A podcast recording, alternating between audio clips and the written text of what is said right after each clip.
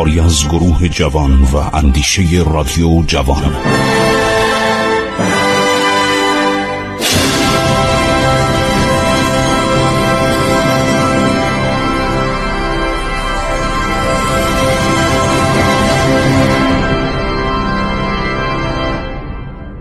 بسم الله الرحمن الرحیم.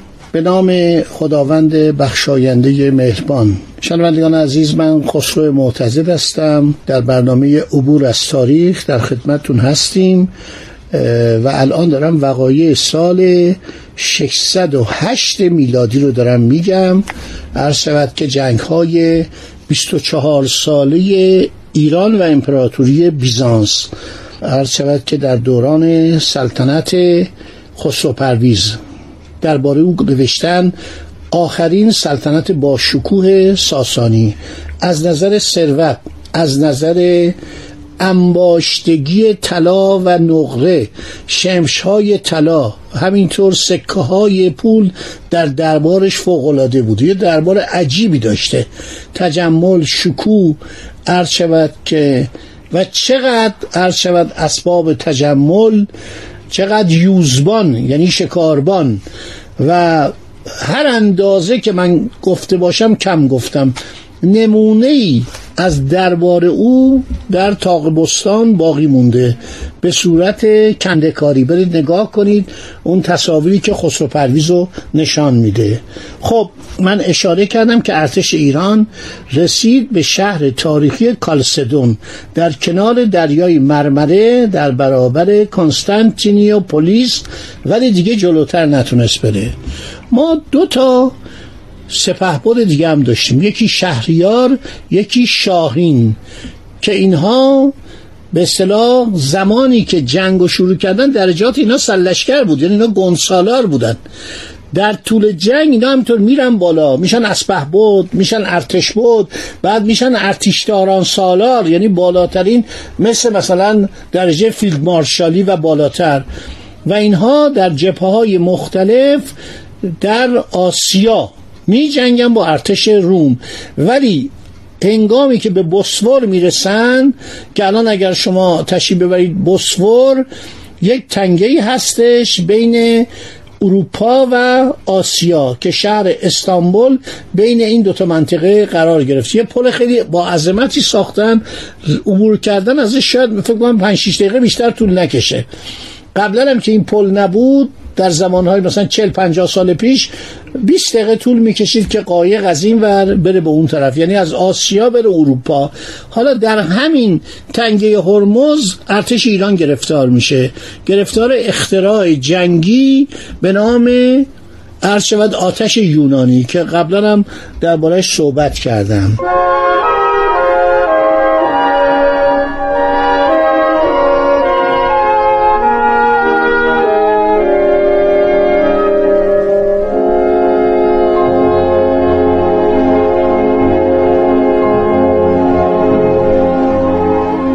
شهریار اسپه بوده که او هم به درجه بالاتر می‌رسه و همینطور شاهین این دو نفر و شخص دیگری که برادر شهرورازه ارتشداران سالار شهروراز بالاترین مقام عرض شود که ارتش ایرانه. فرخان اسمش فرخان بوده برادرش هم مرگان بوده.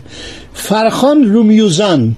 رومیوزان در تاریخ مونده. من از دکتر رضا چند سال پیش موقعی که ایشون در قید حیات بودن سوال کردم. رومیوزان یعنی چی؟ گفت یعنی رومیزن. گفت تحقیقات که محققان روس کردن خانم پیکولوسکایا پتروشفسکی و دیگران آدم های باسوادی بودن. چون مدارک ما از زمان قاجاریه خارج شد از این مملکت.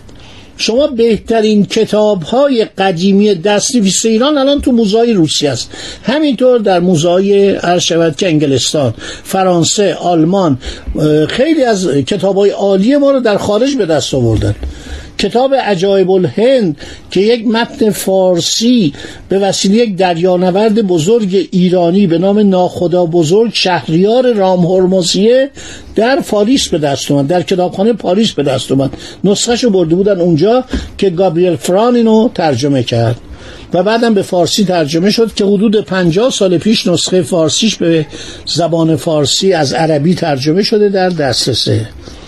در سال 609 میلادی ستونی از ارتش ایران متوجه سرزمین ارمنستان شد. سرهای ساتالا تئودوسیوپولیس مورد حمله ارتش ایران قرار می‌گیره.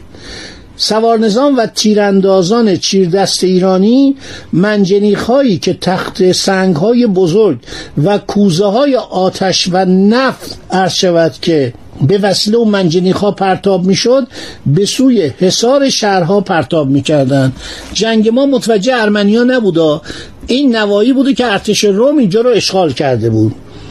واحد هایی که پلکان های چوبی و ریسمانی بلند به دیوارهای مرتفع تکیه می‌دادند نظامیان به چابکی از دیوار بالا می‌رفتند و از ریزش آب جوش و روغن داغ و سیل تیرهای جان شکاف نمی ترسیدن.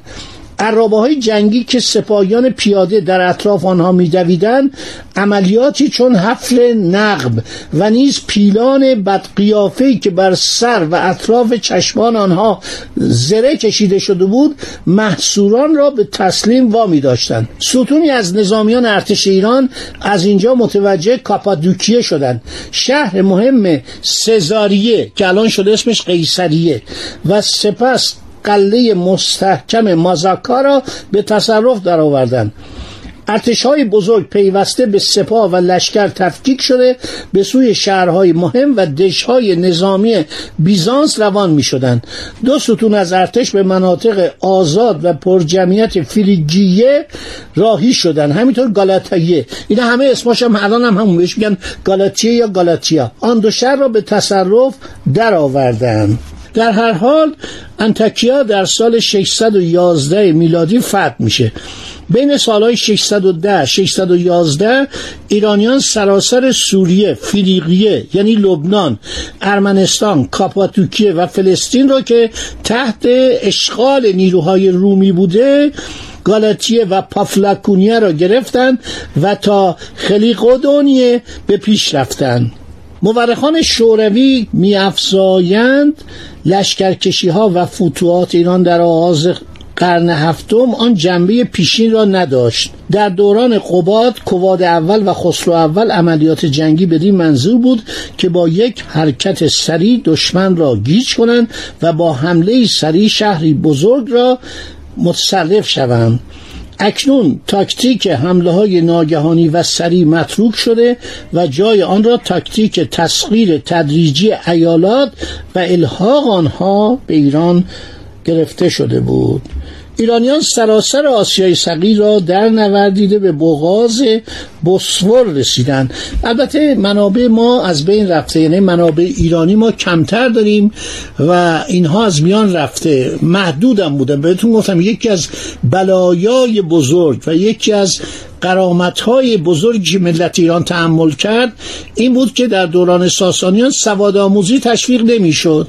حالا یه عده آدم های کم سواد پیدا میشن میگن نه چنین چیزی نبوده.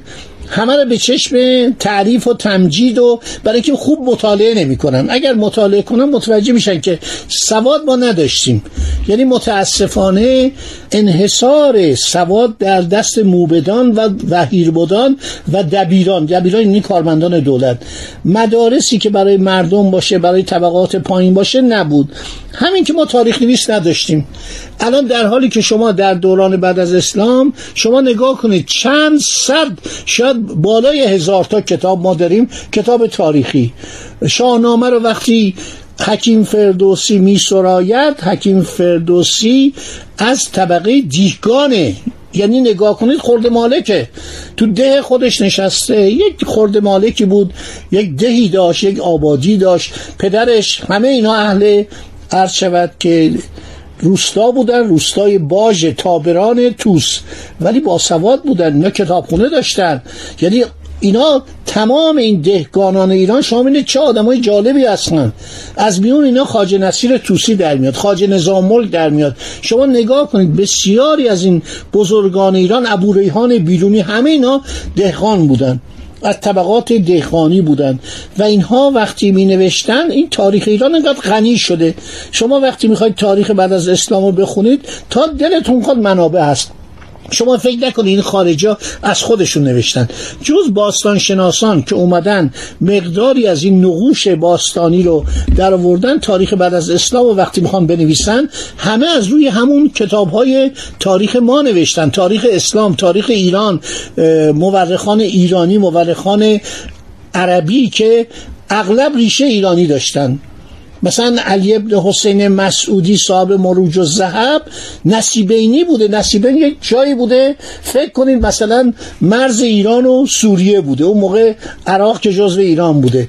اینها همه یک تبار ایرانی داشتن. بسیاری از اینها ایرانی بودن. ابوالفرج اصفهانی که کتاب الاغانی رو نوشته خودش داره میگه اصفهانی. از مردم اصفهان بوده.